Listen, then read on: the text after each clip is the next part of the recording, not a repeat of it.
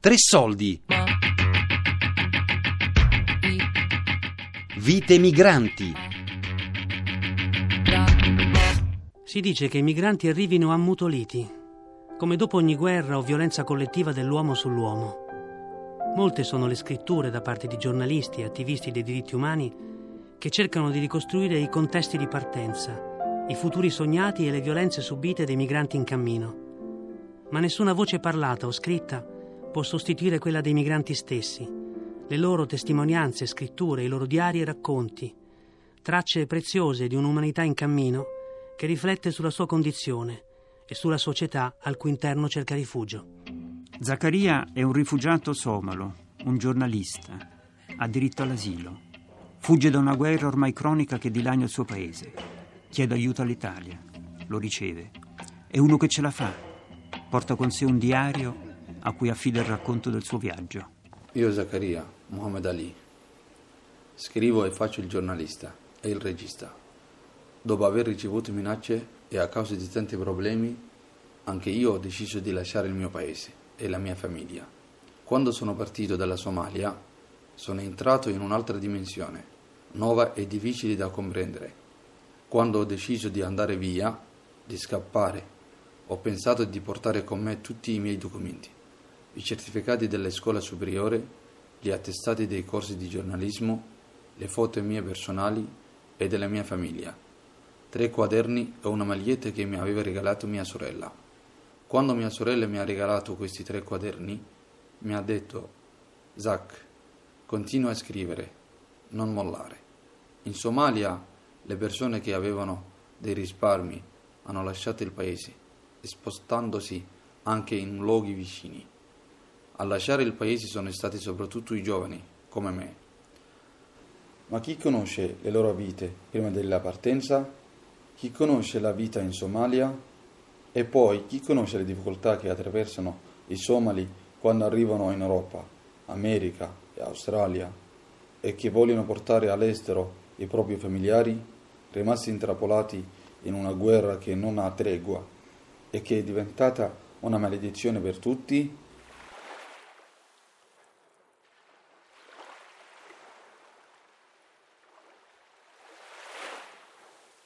Quando vedi che i giovani lasciano il loro paese, perché non c'è alcun futuro, che non vedono nessuna possibilità nei cambi di lavoro e nei studi.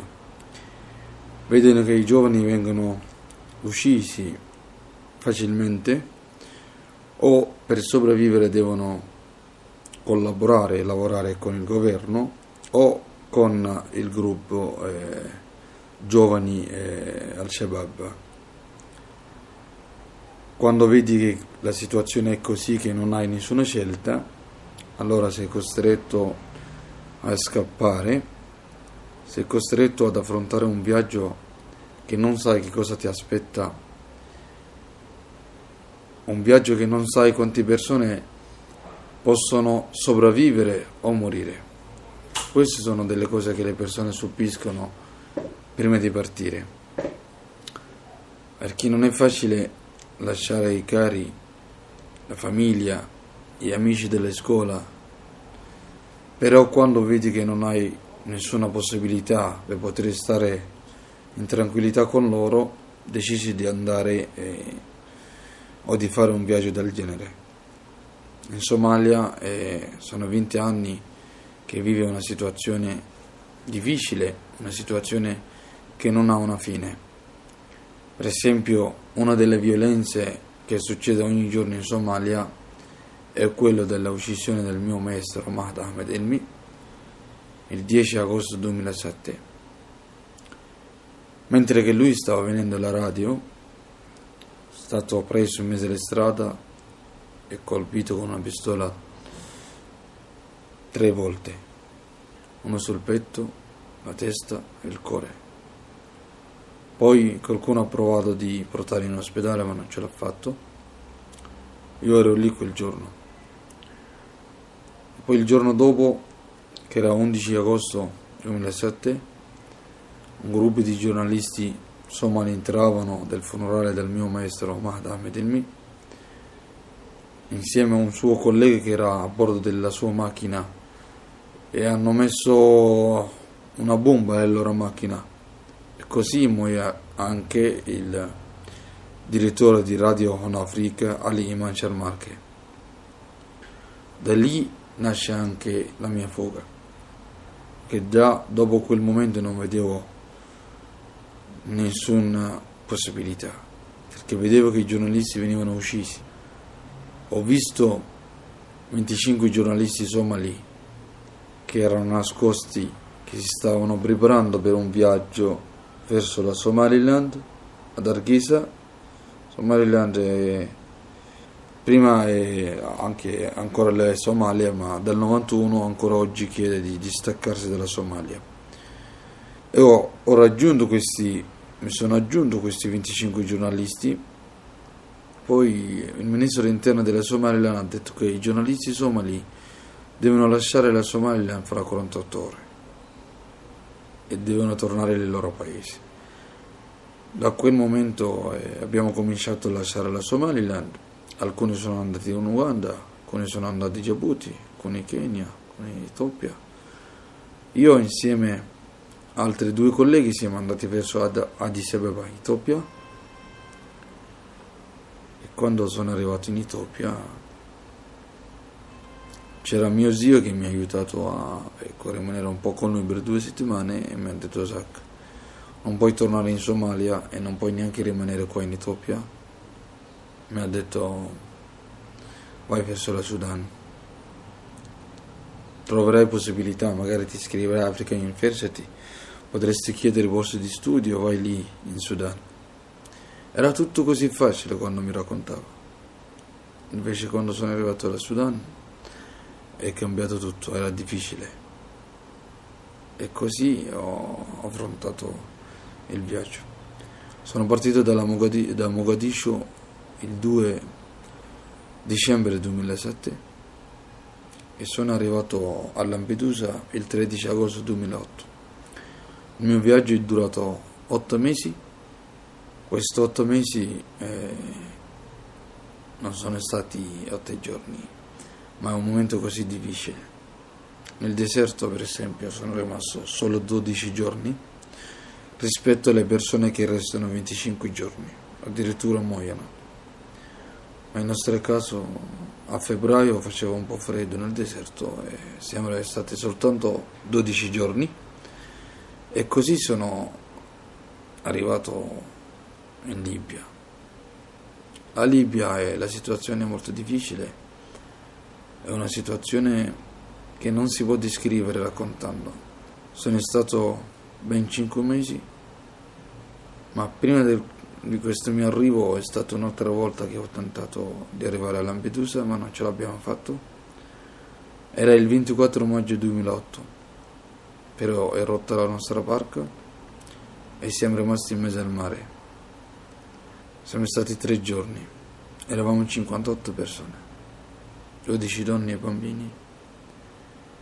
Ma per fortuna eh, ce l'abbiamo fatto, siamo rimasti vivi e grazie a Dio ci ha salvato una nave militare della Tunisia, ci ha preso l'acqua nazionale dell'acqua internazionale e ci ha portato verso la Tunisia. Non si parlano questi casi quando le gente vengono portati verso la Tunisia e siamo stati per tutto il giorno alla confine tra la Tunisia e la Libia. Ci hanno picchiati i tunisini e quel giorno eh, per noi era peggio di 5 mesi, 6 mesi che abbiamo vissuto in Libia. Era così difficile e terribile. Anche i bambini, nessuno hanno risparmiato, tutti quanti ci hanno picchiato. Tornando a Mogadiscio, uno dei per i motivi che mi hanno spinto di lasciare il mio paese. È stato quello di, di non sentire più eh, a mia madre che si preoccupava di me. Perché un giorno mi ha chiamato mentre piangeva dicendomi Isaac per favore torna a casa e non vai in nessuna parte mangi e dormi soltanto. Perché mia madre ha visto alcuni giovani due giovani che sono stati uccisi davanti a casa nostra. Uno dei ragazzi mi assomigliava molto e anche mia madre ha pensato che fosse io. Invece quando ha visto che era un altro figlio, c'erano amici che l'hanno portato a casa, hanno detto Lina, anche questo è un altro figlio, ma non è Zaccaria. Ci dispiace, vieni a casa. È entrata a casa e quando mi ha chiamato ha detto mamma sto arrivando. Sono arrivato a casa che era tutto deserto proprio fronte a casa nostra che tutti sono scappati e i giovani usciti sono stati lasciati lì in mezzo alla strada hanno detto ai shabab nessuno può toccare. E così, eh, guardando gli occhi di mia madre, ho preso veramente la decisione di non farle piangere più. Perché um, all'inizio cioè, mi sono arrivate delle minacce, delle situazioni, ma non ho detto mai a mia famiglia soprattutto mia madre ma questa volta, quando lei ha vissuto i suoi occhi le uccisioni di questi giovani, e io mi sono detto, è il momento giusto di prendere delle decisioni. Così cominciò a prendere queste decisioni forzate, ecco, di abbandonare la mia città.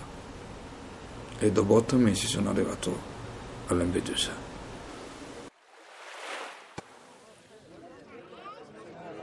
What's your name, sir?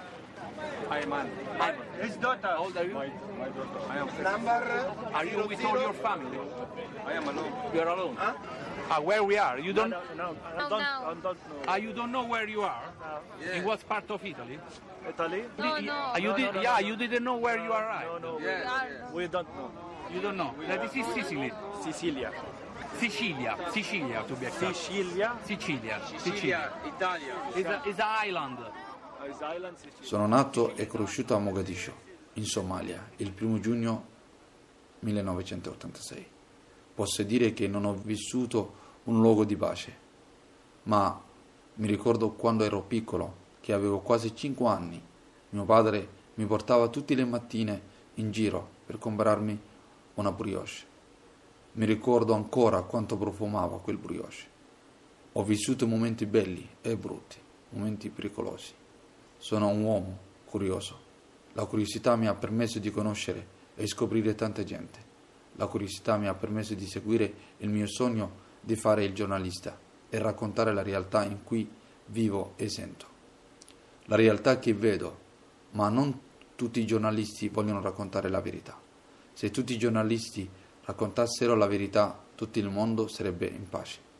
Sono nato a Mogadiscio, un posto speciale che non so come chiamare, dove tanta gente lavora tutto il giorno, dove i miei cari genitori lavoravano per noi e per farci crescere, dove tutte le mattine della mia vita fino all'età di 21 anni mi svegliava il mare, era vicino a casa nostra e lo sentivo tutti i giorni quando era molto mosso, ma tutti i giorni sempre lì rimane. Sono in Italia e sono lontano dal mio paese, ma io sento lo stesso quel mare. Me la sento ancora la mia città amata, la mia Mogadiscio che mi ha permesso di crescere e vivere una vita abbastanza felice rispetto ad alcune famiglie che vivevano in difficoltà. Guardando il mare ho imparato delle cose interessanti e molto importanti. Forse le cose che ho imparato non le sanno tutti. Ho imparato la diversità dei, dei giorni, lo sguardo di ognuno. Ho imparato di non avere mai la certezza di quello che accadrà domani. La mia Mogadiscio di guerra era una città in cui spesso sentivo di non sapere quello che sarebbe accaduto l'indomani. Un giorno ti svegli che tutte le strade di Mogadiscio sono bloccate. Un giorno ti svegli che il mare è tranquillo e ci sono tanti ragazzini, tante persone che nuotano e giocano fra di loro e si divertono. Un altro giorno è tutto diverso. Ti svegli che il mare è mosso e rischi di entrare nel mare. Here we are, stuck by this river, you and I, underneath the sky that's ever falling down, down, down, ever falling down.